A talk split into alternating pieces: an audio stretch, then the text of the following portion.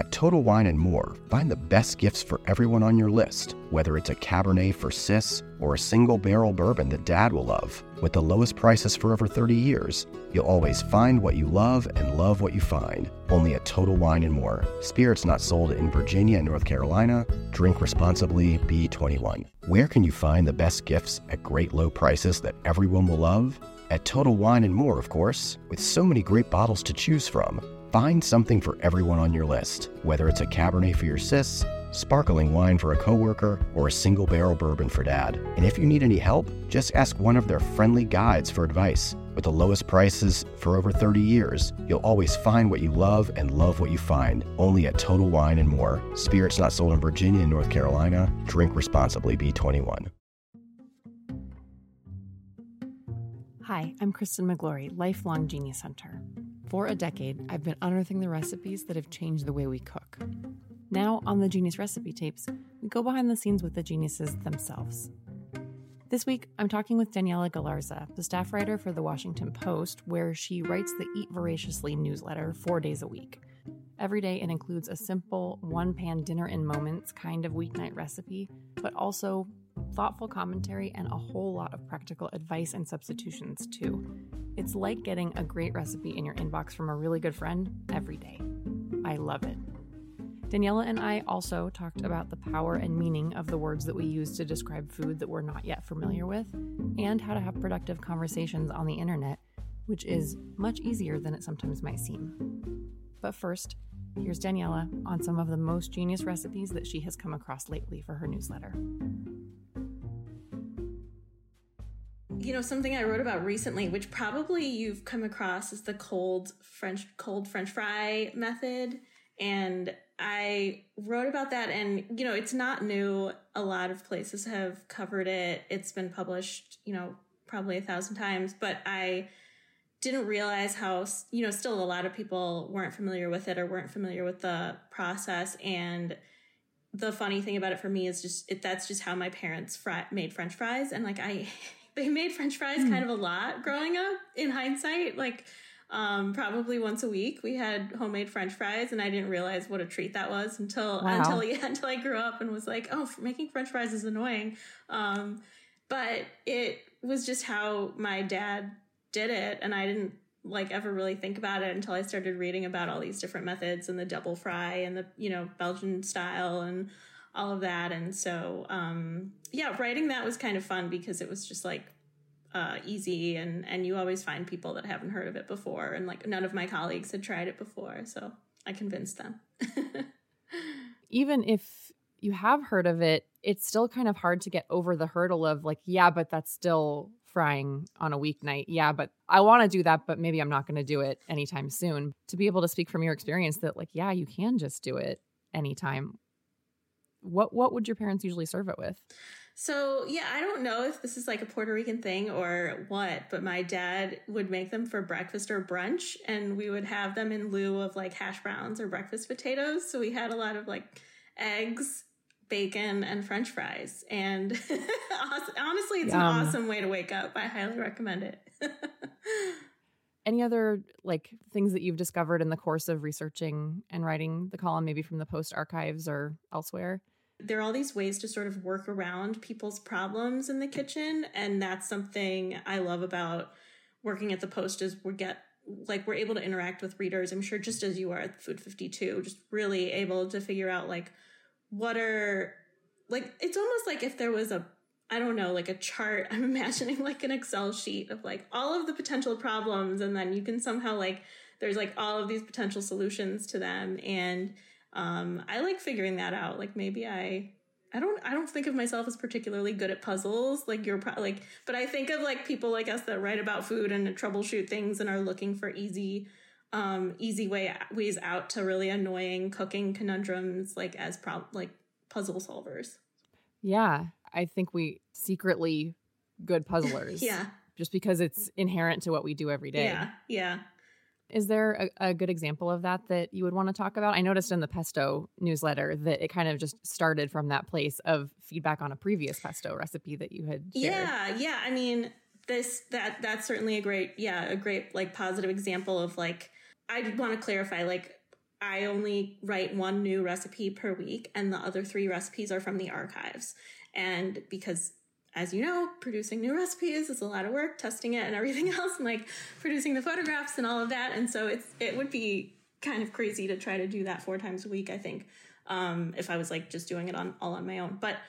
Um, yeah, so I pull things out of our archives. There's, you know, almost 10,000 recipes in there, and a lot of them are great as is and maybe just need you know a new maybe they haven't found an audience in a really long time. And so i think it's a good way for us to refresh what we've got in our archives. And i found this mustard green and pecan pesto recipe that julia turshen um, wrote for us a while back probably at least five years ago. And i loved it. I mean she has a great way of explaining how to be versatile with cook your cooking and how to adapt it to your tastes. And i've been a fan of hers for a long time. And also i think of pesto I've, i guess i've always thought of pesto as this like naturally flexible thing you know it's sort of it's like a pick your own or like choose your own adventure you know five ingredients like any green, any nut, any cheese, any oil. Like, how many different ways can you mix this up? And um, I recently had a, like a text exchange with a friend who was like, "What if you did cilantro and then like chili oil and like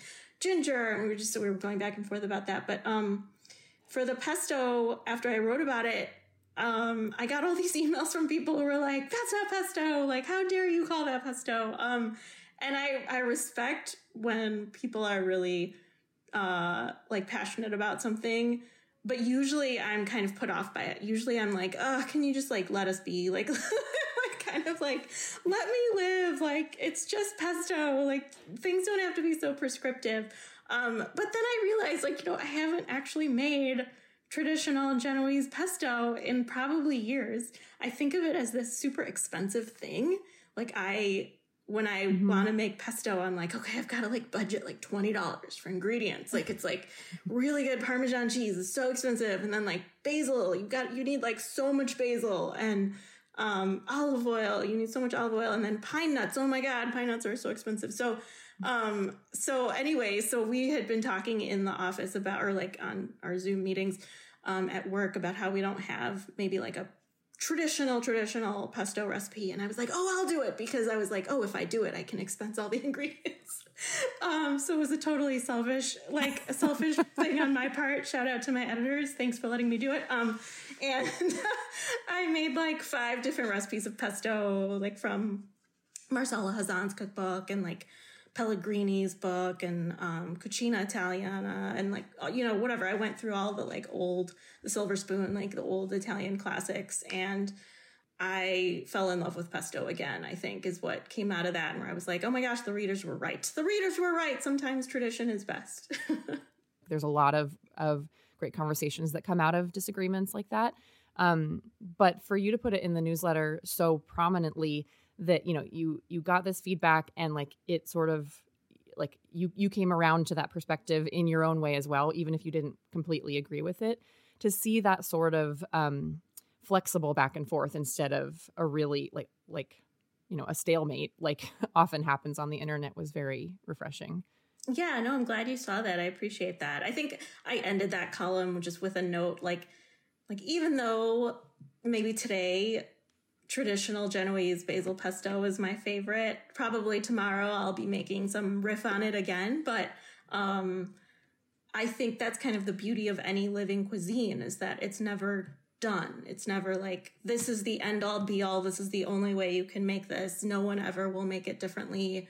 Everyone who makes it who changes it is wrong. Like I just I think that that's just um you know that's really limiting and also just doesn't express the fact of what what it is to be human and live in a living culture. Like it's not like we're not all constantly changing ourselves and what we're eating and how we're interacting with other people and our ideas are fluid and I think we need to accept that too. Hey, it's Kristen. If you are enjoying this chat with Daniela as much as I did, head over to the Genius Recipe Tapes and hit subscribe so you don't miss out on other stories like this one.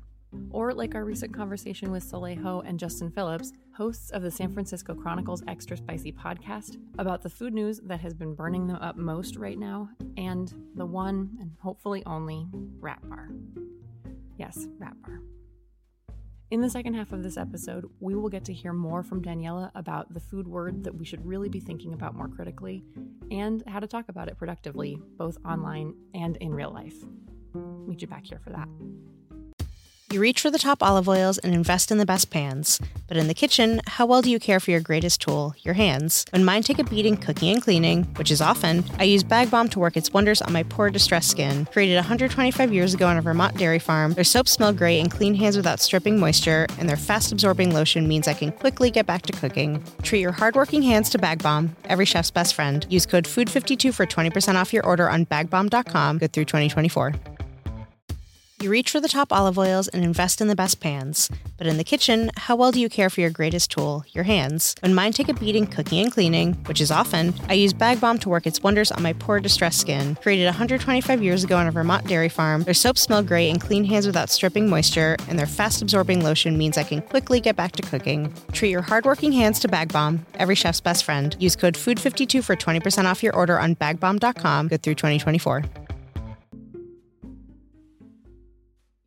Recently wrote an article about the implications of using the word exotic. So, can you share with us what the backstory is first of the recipe that kind of led to that article happening? Sure. Yeah. As I said, um, the newsletter publishes three archived recipes a week and, and then one that I develop. And the first time, I, well, I guess early on, probably by week three, I wrote about a um, pantry ramen recipe. It was called Pantry Ramen on our website. It was a recipe that Edward, that the chef Edward Lee had shared with us during the pandemic, early the early days of the pandemic, when people were looking for pantry friendly recipes, and it was a really great story that um, it was part of it. We had reached out to a number of, of chefs and food personalities just to ask them how they were handling things, what they relied on when they cooked at home, um, and he was one of the chefs that was like, I cook in my restaurants all the time. Suddenly I'm home. Like, what am I, you know, I don't know what I'm making. I'm not really prepared either. And I thought that was really touching. Um, but I also thought his recipe for ramen, um, is something he grew up, the way he makes it is something, you know, the way he grew up with it, which he has a Korean background and he puts coconut milk to enrich the broth, and he also adds um, a little bit of curry powder and a slice of American cheese on top. And I just love this idea of like making it creamy, making it comforting, especially it was still cold when I wrote about this and in most of the US. And I um, also thought it was like, it's only seven ingredients, takes only seven minutes to make. Like, who wouldn't want this in their repertoire? Um, and so I was super surprised when I got some emails that I thought were, I, I initially, when I read them, I thought some of them were offensive. I felt like readers were putting down um, this dish and similar dishes that I guess they, from their perspective, were using ingredients they would not keep in their pantries or in their refrigerators, and they maybe didn't know where to find them. And they kept saying, things like you're using exotic ingredients. Can you stop? Can you start using more normal ingredients? Can you use ingredients that a normal person would use? And they kept using this dichotomy between like exotic and normal. And I was so confused by it because I don't, yeah, I like didn't know what they meant. And I also obviously want to help them. But I also was like, why am I like, t- you sort of like taken aback by this or sort of shocked at this, this word? Like why is it rubbing me the wrong way? And i like wanted to dive into that. It seems like there are two or at least two different issues that this brought up both like the implications of the word exotic itself and then also the pushback from readers about cuisines and ingredients that are unfamiliar to them. As you were kind of like unpacking this and, and researching it um, did were those the two threads that kind of emerged for you too? And and how related were they um or or were they kind of separate things? Like if they i kept thinking like if they had used a word like rare ingredient would i have known what that meant? Or unusual? Or hard to find? Like would that have described it sufficiently for for me? Like they these emails weren't specific. They were talking it started after the ramen recipe but it continued on and it it happened i guess like you know i think i can say like after recipes that called for harissa or chili oil or um even like saffron. And i think you can generalize and say like these the, this is coming it, it like seemed very much like it's coming from um a dominant white perspective or viewpoint right? And but i didn't want to assume that about these readers because i don't want to assume anything about readers um you know i i I want to assume my readers are like my friends, like they're from all over and they have different experiences, and like what's exotic to them or different to them is not going to be to me, and vice versa, right? Um, so I think that the issue I settled on was not so much that I needed to, like, I wasn't, I'm not interested in kind of writing a newsletter or only publishing recipes that I think is going to cater to this um, kind of nebulous idea of like what what are what our dominant readers are or like what the majority of my readers want i think that that that's really hard to ascertain um you know unless i like directly ask them to fill out a survey or something and even then like it's voluntary who knows? So i just hope it's reaching an audience that is curious and that that i wanted to dive into the usage of the word and what that what it means today why we still use it how we use it and if it's um if it's actually descriptive enough to be still to, to be using. Mm-hmm. And you mentioned in the article that um, this led to some productive conversations with the readers who were uh, pushing back.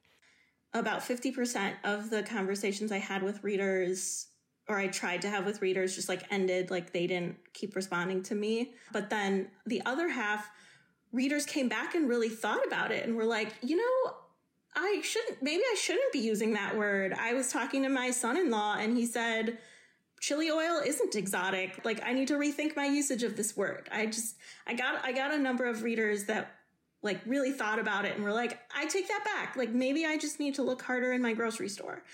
And that was super refreshing and cool. Um, but, mm-hmm. Uh, as I was researching the piece, I was talking to some sociologists and professors, and they were even like surprised that I was doing this. They were like, why would people still use this word at all? And I was like, oh yeah, I think you maybe like not realizing, you know, and so I've, I've heard from them since the piece was published about how the comments on that piece really struck them as surprising. They, they thought that that word had been retired already, in fact. When you're having those conversations, um, I love that they were productive and that they they like sparked an actual dialogue and an actual thought. And I was wondering if you have any tips um, for how to have those conversations, you know, if they come up in our own lives.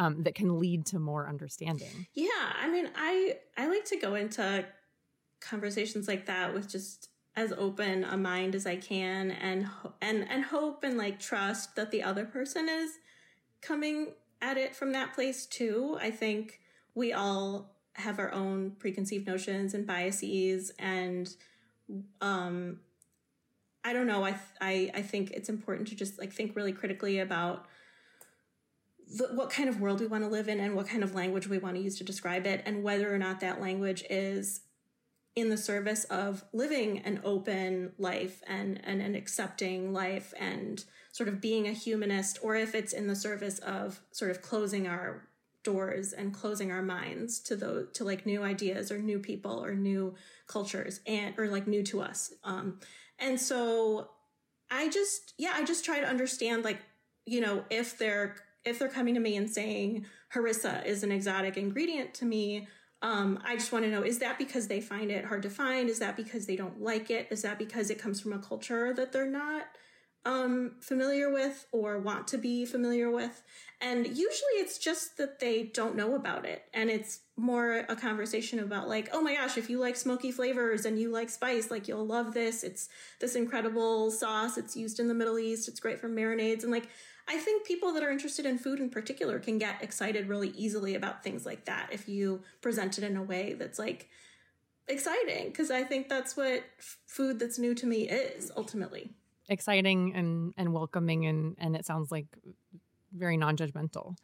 Um, that that probably also helps them meet you where you are too. Yeah, yeah. I don't want to assume anything about them, and you know, even if they've assumed something about me, I think it's important to show that I'm always questioning my own preconceived notions and biases and like initial judgments, uh, and trying to not make them really, you know, like trying to to be as open and and forthright as I can about what I don't know, um, as much as what I can share. Just for for people who maybe haven't read the article yet and they definitely should to get all of your perspective and all of the perspectives that you gathered from all of the the research that you did and the conversations that you had. I'm curious if there was like one or two things that you really wish that everyone who um, is questioning like why do we care about using the word exotic? Why why should it matter whether i i say it or not? What would you like for them to know? I don't know when I stopped using the word exotic. I could I could probably say like probably sometime in my life I have used that word um to describe food or something. I know I have been called exotic um personally myself and I think that's why I started to think more critically about it because I was like why are some things called exotic but not other things? And so like today we only use the word primarily to describe plants, animals, um, plants, and I'll include like f- food in that, but like food that we eat, like f- fully formed dishes. So like plants and fruits too, um, animals, women. Really, really, really, it's only like a, like mo- a lot of models are considered exotic, and definitely people call women from certain places exotic, and then food. And I I think that got me thinking like, well, there's something more to this, you know, like, like why, like we would call, um, you know, there's no, there's not a lot of other words that are limited to those, those things. And so to me, and then I started reading a lot about the usage of it in, on people. And that led me to this, down this like really long history, deep dive into how the word is, came from the Greek and it, it originated during a time when, um, the Greek crusades were happening and the Greek um, conquerors were kind of otherizing the people that they were conquering because that was a different time and that's just what people did. And, you know, there just, there was just a lot of, um, you know, do- dominating other people, judging other people in the process, sort of putting people down. The English adopted it, the English, French, and the Spanish adopted the word. And if you look at like Merriam Webster's history of the usage of the word, like it's like not used a lot, not used a lot. And then British imperialism and colonialism, European colonialism starts and it's just like skyrocketing. And it and wow. and it was fascinating to me to see this um you know this this you could like mirror it on top of history. Like there's really a reason why people wanted to start using that word to describe other people and things from other places. And I um I also found it interesting that it wasn't used so much um, to des- today to describe food from South America or Central America, but it's still primarily used um, on food in uh, from Asia and Africa. And I um, talked to some people about whether or not there are similar words in other languages, and so like a lot of the critique of this piece is that okay, you know, me, let's see, me, I, I, am a person that grew up in Chicago and maybe I will think the first time I see sushi, for example, that that is exotic because I've never seen it before. But a Japanese person who's grown up with sushi will look at a hamburger and say that's exotic. Well, actually, that's not true because um, they don't have a word that's quite that, that that they would use to describe exotic. The word exotic has been translated into a lot of other languages, but its usage is not the same. And it's interesting to me that um, actually the Japanese are ones that have a they have a word that does that translates as ethnic, which is I think like akin to exotic in some ways, but they only use it to describe things from that are not Japanese, not American, or not Western European. Um, which is also fascinating, right? It's like we have very clearly identified like what like in the world there's this like dominant culture that gets to sort of label other things. And either everyone else goes along with it or I think we question it. The fact that we use it on um, mostly non-human things and women um, i think is not a coincidence. I think that it was for a long time used to dehumanize and to otherize um, and to sort of separate people. And i think the less we do of that in the modern world the better. Um, there are other words to use and there i think i think just sort of like approaching it in that way. Um, i don't think there's anything wrong with like expressing difference or with saying, you know, I've never seen that before. Oh my gosh, like what does it taste like or what is it or like you know, or I've never experienced that culture before. Like what you know, what are some of their I don't know. I think approaching everything with curiosity and openness is better than a, than like a knee jerk like oh it's weird you know like there's that phrase like don't yuck on anyone's yum and i think exotic mm-hmm. even if the intention is to express excitement or um curiosity it carries with it a tinge of like otherizing dehumanizing um separating and there are better ways of of expressing ourselves i think and what you said in the article about it increasing the metaphysical distance between people too like e- even if you bring it up in what you think might be a positive context it immediately distances you from um, the thing or the person that you're talking about.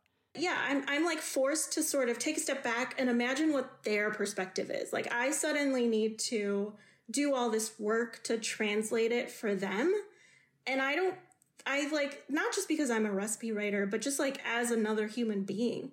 If I'm, you know, what if I was an expert in I'm not an expert in any cuisine, but what if I was an expert or like or maybe just like what if as a half Puerto Rican person I was suddenly assumed to be an expert on Puerto Rican food and therefore needed to translate it in a way that let's say the dominant white audience would be receptive to it. Like I just think that whole thing is this like twisting of cultures in a weird way. And instead, we should be coming across, we should be coming out and saying, I want to understand that from your perspective. Like, like, how can I understand that from your perspective and not in the process, like, put you down or make you feel like you're weird or make you feel like you're different?